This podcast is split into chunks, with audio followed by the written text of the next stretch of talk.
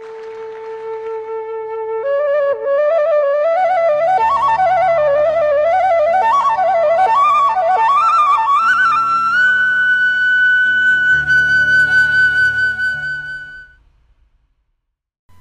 குருப்பியோ நமக. சென்ற மூன்றாவது அத்தியாயத்தில் நளன் கன்னிமாடம் சென்று சேர்ந்ததை பார்த்தோம். அத்தியாயம் நான்கு.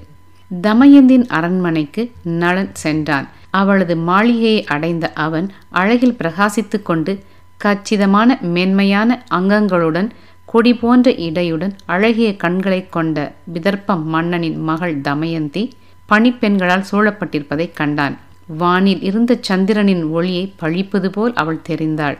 ஈனிய புன்னகையுடன் கூடிய அந்த மங்கையை அப்படியே அவன் பார்த்து கொண்டிருந்ததால் நளனின் காதல் பெருகியது.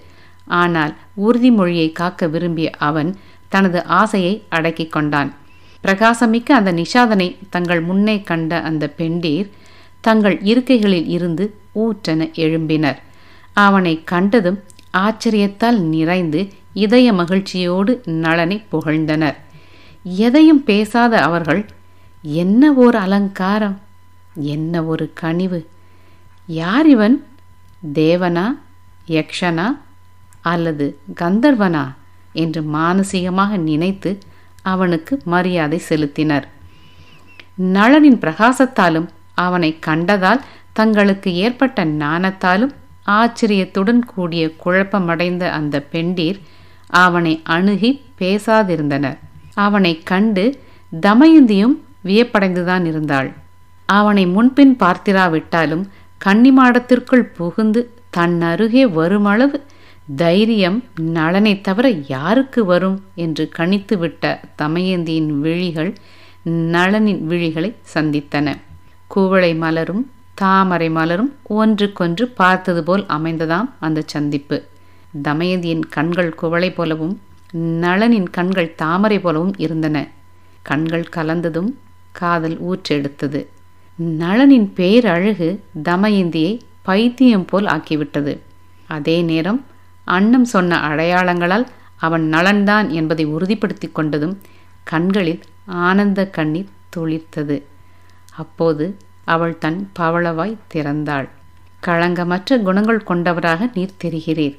எனக்கு ஆசையை தூண்டிவிட வந்திருக்கும் நீர் யார்? ஓ பாவமற்றவரே தேவ உருவம் கொண்ட வீரரே இங்கு வந்திருக்கும் நீர் யார்? என்று அறிய ஆவலாய் இருக்கிறேன் மேலும் நீர் ஏன் இங்கு வந்திருக்கிறீர்? எனது மாளிகை நன்கு பாதுகாக்கப்பட்டதே. மன்னனின் ஆணைகள் கடுமையானவை. தெரியுமல்லவா?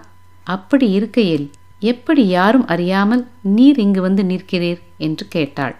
அரண்மனையின் கட்டுக்காவலை மீறி கன்னி மாடத்துக்கே வந்து விட்டீர்களே.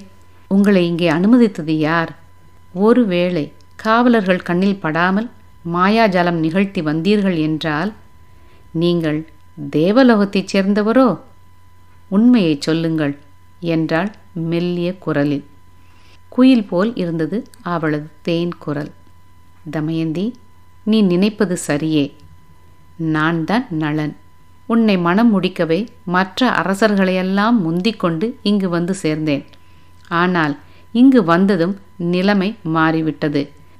உன்னை மனம் முடிக்க இயலாத நிர்பந்தத்தில் இருக்கிறேன் என்றதும் தமயந்தியின் ஆனந்த கண்ணீர் சோக நீராய் மாறியது. மாமன்னரே ஏன் அப்படி சொல்கிறீர்கள்? காணாமலே காதலித்தவர்கள் நாம். அன்னம் தங்களை பற்றி சொன்ன அடுத்த கணமே என் இதயம் உங்கள் இதயத்துடன் சங்கமித்து விட்டது. அப்படி என்ன தங்களுக்கு நிர்பந்தம் ஏற்பட்டது? என்றாள் அந்த பைங்கொடி தமயந்தி. நான் வரும் வழியில் இந்திரன் முதலான தேவர்களை கண்டேன். தேவலோகத்தில் சுகத்தை தவிர வேறு எதையுமே அனுபவிக்காத அந்த சுகவாசிகள் உன் பேரழகு பற்றி கேள்விப்பட்டு உன்னை மனம் முடிக்க இங்கு வந்துள்ளார்கள். நான் இங்கு தேவர்களின் தூதுவனாக வந்திருக்கிறேன். அவர்களின் சக்தியாலேயே யாரும் பார்க்காதவாறு நான் இங்கு நுழைய முடிந்தது. அதன் காரணமாகவே எனது வழியில் என்னை யாரும் காணவில்லை. எனது நுழைவையும் அவர்கள் தடுக்கவில்லை. கனிவானவளே தேவர்களால் நான் இதற்காகவே அனுப்பப்பட்டேன். இந்திரன் அக்னி வருணன் யமன் ஆகிய தேவர்கள் உன்னை அடைய விரும்புகிறார்கள். அழகிய பெண்ணே அவர்களில் ஒருவரை நீ உனது தலைவனாக தேர்ந்தெடுப்பாயாக. அதிலும் இந்திரன் உன்மேல் உயிரையே வைத்திருக்கிறார். உன்னையும் என்னையும் பிரிக்க முடியாது என்று தெரிந்து கொண்ட அவர் என்னையே தூது அனுப்பினார். நானும் அவசரப்பட்டு வாக்கு கொடுத்து விட்டேன். என் வாக்கை காப்பாற்றும் நிர்பந்தத்தில் இருக்கிறேன். நீ அவருக்கு மாலை அணிவித்து மணாளனாக ஏற்றுக்கொள். பூலோக ராணியாக வேண்டிய நீ தேவலோக ராணியாகப் போகிறாய் என்றான். கண்ணீர் சிந்த நின்ற தமயந்தி மன்னரே உங்கள் நிலையை புரிந்து கொண்டேன். ஆனால் ஒன்றை மட்டும் புரிந்து கொள்ளுங்கள். இந்த தமயந்தி உங்களை தவிர யாருக்கும் சொந்தமாக மாட்டாள். இந்த சுயவரம் ஏற்பாடு செய்யப்பட்டதே உங்களுக்காகத்தான். நீங்கள் வந்ததும் உங்களை அடையாளம் கண்டு மாலை அணிவிக்கலாம் என இருந்தேன். ஆனால் இப்போது இப்படி ஒரு சிக்கலில் நீங்கள் மாட்டியிருக்கிறீர்கள் என்பதை அறிந்து வேதனைப்படுகிறேன். நலமகாராஜரே தேவர்களுடன் இணைந்து சுயம்வர மண்டபத்துக்கு வாருங்கள் என்ற அந்த அழகு பாவை அங்கிருந்து புறப்பட்டாள். நளனும் அவளிடம் விடைபெற்று தேவர்களிடம் வந்து சேர்ந்தான். இந்திரனிடம் நடந்ததைச் சொன்னான். தேவர்கள் மகிழ்ந்தனர். தமயந்தி தங்களை மறுக்கவில்லை என்பதை அறிந்து ஆறுதல் அடைந்தனர். அதே நேரம் சுயம்வர மண்டபத்துக்கு நளனை அவள் வரச் சொல்லியிருக்கிறாள் என்ற தகவல் அவர்களுக்கு நெருப்பாய் சுட்டது. இருப்பினும் தங்களுக்காக தன் காதலையே தியாகம் செய்ய முன்வந்த நளனுக்கு ஒரு வரத்தை அளித்தனர். நளனே நீ செய்த தியாகத்துக்காக ஒரு வரத்தை அளிக்கிறோம். உணவு தண்ணீர் நகைகள் ஆடைகள் மலர் மாலை நெருப்பு ஆகியவற்றை நீ எந்த இடத்தில் இருந்தாலும் நினைத்தவுடன் அவை கிடைக்கும் சக்தியை அளிக்கிறோம் என்றனர். மறுநாள் சுயம்வர மண்டபத்துக்கு அங்கு வந்துள்ள அரசர்கள் அனைவரும் வந்து சேரும்படி அழைப்பு விடுக்கப்பட்டது. அனைத்து நாட்டு அரசர்களும் புறப்பட்டனர். தேவர்கள் சென்ற பிறகு நளன் மன்னர்கள் தங்கியிருந்த அரண்மனைக்கு போய்விட்டான். தமயந்தி ஆழ்ந்த வருத்தத்தில் இருந்தாள். யாரை காதலித்தோமோ அவனே மற்றவர்களுக்கு என்னை காதலியாக்க தூதாக வந்தது எவ்வளவு பெரிய கொடுமை. இவன் என்ன மனிதன்? அன்னப்பறவை சொன்னது முதல் இவனே கதியென இருந்தோமே. இப்போதோ இவன் தூதனாகிவிட்டான். இவனை நாடி என் மனம் செல்வதை கூட இவனால் புரிந்து கொள்ள முடியவில்லையா? இப்படிப்பட்டவன் கடைசி வரை என்னை காப்பாற்றுவானா? அவள் தனக்குள் அரற்றினாள். மயக்கமே வந்துவிடும் போல் இருந்தது சந்தேகப் பூக்கள் அவளது மனத்துக்குள் பூத்தாலும் ஆசை மட்டும் விடவே இல்லை. காதலையே துறக்க முடிவெடுத்த இவனை தியாகி என்று நினைக்க என் மனம் ஏன் நினைக்கவில்லை? அவனை பார்க்கும் முன் என் உள்ளம்தான் நிடத நாட்டை நோக்கி போயிற்று. அவனை பார்த்த பிறகு உயிரும் போய்விட்டதே. தீயிலே விழுந்த இளம் தளிர் போல என் மனம் தவிக்கிறதே. கொக்குகளாலும் நாரைகளாலும் கொத்தி தின்னப்படும் மீன் போல் துடிக்கிறேனே. என் அன்பரே தாங்களா இப்படி ஒரு வார்த்தை சொன்னீர்கள்? உங்களுக்காக என் உயிர் வேண்டுமானால் போகும் ஆனால் என் காதல் என்றும் ஜீவித்திருக்கும் என்று புலம்பியவள் அவ்வப்போது மயக்க நிலைக்கும் சென்று திரும்பினாள். அப்போது மாலை பொழுது வந்துவிட்டது. தமயந்தியின் புலப்பம் அதிகமாயிற்று. அதென்னவோ தெரியவில்லை. இன்றைய இரவு பொழுது வெகுவாக நீளுமென்றே நான் கருதுகிறேன் என்றாள். அந்த இரவில் நளன் தன்னுடன் யாரும் அறியாமல் இருந்திருந்தால் காதல் மொழி பேசி இனிய இரவாக கழிந்திருக்குமே என ஏக்க பெருமூச்சு விட்டாள்.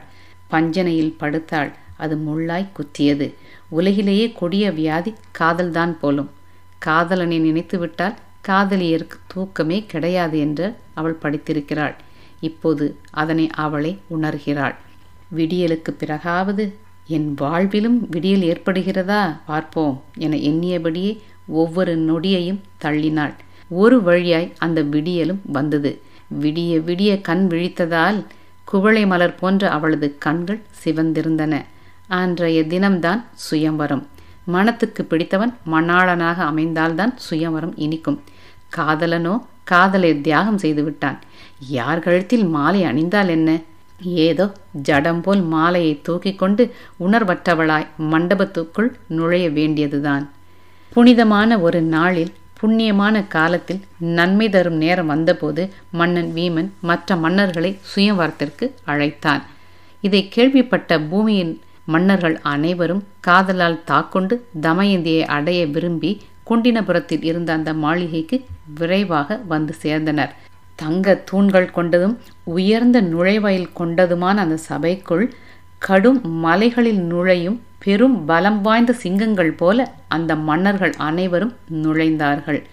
நறுமணமிக்க மாலைகளாலும் பளபளப்பான காது குண்டலங்களாலும் தங்க ஆபரணங்களாலும் தங்களை நன்கு அலங்கரித்து கொண்ட அந்த மன்னர்கள் அங்கிருந்த பல இருக்கைகளில் தங்கள் தங்களுக்குரிய இருக்கையில் அமர்ந்து கொண்டார்கள். புனிதமான அந்த மன்னர்களின் சபை மனிதர்களில் சிறந்தவர்களால் நிரம்பி நாகர்களால் மொய்க்கப்பட்ட போகவதி நகரத்தைப் போல அல்லது புலிகளால் நிரம்பிய பெரும் மலைகுகை போல இருந்தது. பலமான அவர்களது கரங்கள் இரும்பு கதாயுதம் போலவும் நல்ல உருவம் மற்றும் அழகுடனும் ஐந்து தலை நாகங்களைப் போல காட்சி அளித்தன. அழகான கேசம் அழகான நாசி விழி புருவம் ஆகிய அருளுடன் இருந்த அந்த மன்னர்கள் வானத்தில் இருக்கும் நட்சத்திரங்களைப் போல அந்த சபையில் மின்னினர். பிற தமயந்தி அங்கிருந்த இளவரசர்களின் இதயங்களையும் கண்களையும் தனது பிரகாசத்தால் கொள்ளை கொண்டபடி அந்த சபைக்குள் நுழைந்தாள். அவளது காதில் அணிந்திருந்த முத்து கமல் அவளது எழிலை அதிகமாக்கியிருந்தது மன்னர்களெல்லாம் தமயந்தியின் அழகை ரசிக்க இப்படியும் அப்படியுமாய் தலையை தூக்கி பார்க்க முயன்றனர். ஆனால் தோழிகள் அவளை சுற்றி நின்றதால் அவள் அவர்களின் பார்வையில் படவில்லை. அந்த மண்டபத்தில் இந்திரன் வருணன் யமன் அக்னி முதலான தேவர்களும் மன்னர்களின் வரிசையில் எழில் பொங்க வீற்றிருந்தனர். நளன் எவ்வித உணர்வும் இல்லாமல் ஒரு ஆசனத்தில் அமர்ந்திருந்தான். தோழி பெண் தமயந்தியிடம் ஒவ்வொரு மன்னரையும் அறிமுகம் செய்து வைத்தபடியே முன் சென்றாள். தமயந்தி அழகிய மாலையுடன் அவள் சொல்வதை கேட்க விரும்பாமல் பின் சென்றாள். தமயந்திக்கு முதலில் அறிமுகப்படுத்தப்பட்டவன் சோழ மன்னன். காவிரி நதி தீரத்துக்கு சொந்தக்காரன். அந்த ஆற்றிலே ஓடுவது தண்ணீர் அல்ல அமுதம். அதற்கு பொன்னி என்ற பெயரும் உண்டு என்று எடுத்துச் சொல்கிறாள். அடுத்து பாண்டிய மன்னனை அறிமுகப்படுத்துகிறாள். இவன் சொக்கநாதரின் அருள் பெற்ற வம்சத்தில் பிறந்தவன். முன்னொரு காலத்தில் இவனது முன்னோர் செண்டால் மேருமலையே அடித்து பிளந்தார்களாம் என்று அவனது வீரத்தை புகழ்ந்தாள். கங்கை கரையிலுள்ள காந்தார நாட்டின் மன்னனும் சுயம்வரத்துக்கு வந்திருந்தான். அவனது தேசத்தின் பெருமையை சொல்லி பாராட்டினார்கள். அடுத்து சேர நாட்டின் மன்னனை அறிமுகம் செய்தாள். அடுத்து குருநாடு அவந்தி நகர்த்து மன்னன் என்று பட்டியல் நீண்டு கொண்டே போனது. ஓரிடத்தில் தோழி அயர்ந்து நின்று விட்டாள். ஏனெனில் நலனைப் போலவே உருவம் கொண்ட ஐந்து பேர் அமர்ந்திருந்தனர்.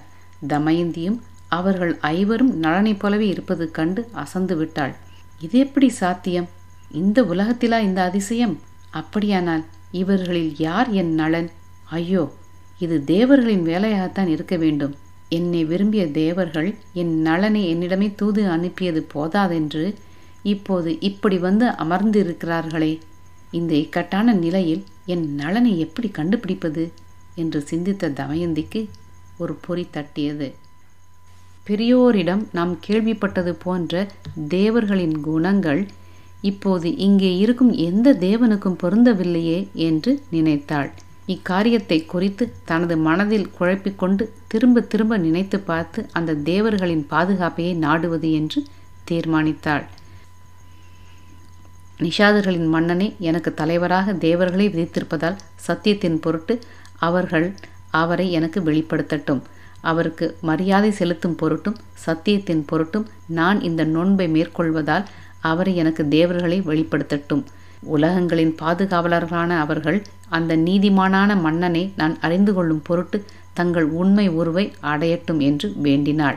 தமயந்தியின் பரிதாபகரமான வார்த்தைகளை கேட்டும் நிஷாதர்களின் மன்னன் மேல் தீவிர காதல் கொண்ட அவளது நிலைத்த தீர்மானத்தை உறுதி செய்து கொண்டும் அவளது இதய தூய்மையையும் நலன் மீது அவள் கொண்ட பாசத்தையும் கருதி பார்த்தும் அந்த தேவர்கள் தங்கள் தங்கள் பண்புகளை இயன்றவரை ஏற்று தாங்கள் நினைத்ததை செய்தனர். தேவர்கள் வியர்வையற்றவர்களாக கண் சிமிட்டாதவர்களாக வாடா மாலைகள் தரித்தவர்களாக புழுதி கரை படியாதவர்களாக தரையை தொடாமல் நின்று கொண்டிருப்பதை அதன் பிறகுதான் அவள் கண்டாள். நிஷாதன் தனது நிழல் தெரியும்படி வாடிய மாலையுடன் புழுதியால் கரைப்பட்டு வேர்வையுடன் பூமியில் கால் பதித்து கண்களை சிமிட்டிக் கொண்டு நின்றான். தேவர்களையும் அறம் சார்ந்த நலனையும் கடந்து வந்த பீமனின் மகள் உண்மையான நிஷாதனையை தேர்ந்தெடுத்தாள். அகன்ற விழி கொண்ட அந்த காரிகை நாணத்துடன் அவனது ஆடையின் நுனியை பற்றி கொண்டு மிதமிஞ்சிய அருள் கொண்ட மலர் மாலையை அவனது கழுத்தில் சூட்டினாள். அந்த அழகான நிறம் கொண்ட மங்கை நளனை தனது கணவனாக தேர்ந்தெடுத்த போது தேவர்கள் மட்டுமல்ல மற்ற நாட்டு மன்னர்களும் அதிர்ச்சி அடைந்து விட்டனர். ஏமாற்றமும் மான உணர்வும் அவர்களின் மனதை புண்ணாக்கிவிட்டது. அந்த ஆத்திரத்துடன் அவர்கள் ஒவ்வொருவராய் வெளியேறினர். அவர்களது செந்தாமரை முகங்கள் வெண்தாமரை ஆகிவிட்டன ஏமாற்றத்தால். வீரசனின் மகளான நளன் மகிழ்ச்சியால் இதயம் நிறைந்து அழகான தமயந்தியிடம் அருளப்பட்டவளே தேவர்களின் முன்னிலையில் அவர்களை தவிர்த்து மனிதனான என்னை நீ தேர்ந்தெடுத்ததால் நான் உனது உத்தரவுக்கு கீழ்ப்படியும் கணவனாக இருப்பேன் என்பதை அறிந்து கொள்வாயாக. இனிய புன்னகை கொண்டவளே என் உடலில் எனது உயிர் உள்ளவரை நான் உனதாகவே உனக்கு மட்டுமே சொந்தமானவனாக இருப்பேன் என்று உண்மையை சொல்கிறேன் என்று சொல்லி ஆறுதல் அளித்தான். தமயந்தியும் கரங்களை கூப்பி அதே போன்ற வார்த்தைகளில் மரியாதை செலுத்தினாள். அக்னியையும் மற்ற தேவர்களையும் கண்ட அந்த மகிழ்ச்சி நிறைந்த இணையான நளனும் தமயந்தியும் மானசீகமாக அவர்களின் பாதுகாப்பை வேண்டினர். வீமனின் மகள் நிஷாதனை தனது கணவனாக தேர்ந்தெடுத்த பின்னர் பெரும் பிரகாசம் கொண்ட லோக பாலர்கள் மனநிறைவு கொண்ட இதயத்துடன் நளனுக்கு எட்டு வரங்களை அருளினர். இந்திரன் வேள்விகளில் தனது தேவத்தன்மையை காணவும் அருள் உலகங்களை அடையவும் நளனுக்கு வரங்களை கொடுத்தான். அக்னி தேவன் அந்த நிஷாதன் விரும்பிய போதெல்லாம் அவனுக்கு தான் காட்சி அளிக்கவும் நெருப்பு போன்ற பிரகாசத்தை உடைய உலகங்களை அவன் அடையவும் வரங்களை கொடுத்தான். யமன் உணவில் நுட்பமான சுவையை அளிக்கும் சமையற்கலையையும் மேலான அறநிலையையும் வரங்களாக அவனுக்கு அளித்தான். வருணன் விரும்பிய போது தன்னை காணவும் தெய்வீக நறுமணம் கொண்ட மலர் மாலைகளையும் வரங்களாக நலனுக்கு கொடுத்தான். இப்படியே லோகபாலர்களில் ஒவ்வொருவரும் இரு வரங்களை அளித்தனர். இந்த வரங்களை அளித்த பிறகு தேவர்கள் சொர்க்கத்திற்கு திரும்பினர். தமயந்தி நலனை தேர்ந்தெடுப்பதை சாட்சியாக கண்ட மன்னர்களும் மகிழ்ச்சியுடன் தாங்கள் எங்கிருந்து வந்தனரோ அங்கேயே திரும்பிச் சென்றனர்.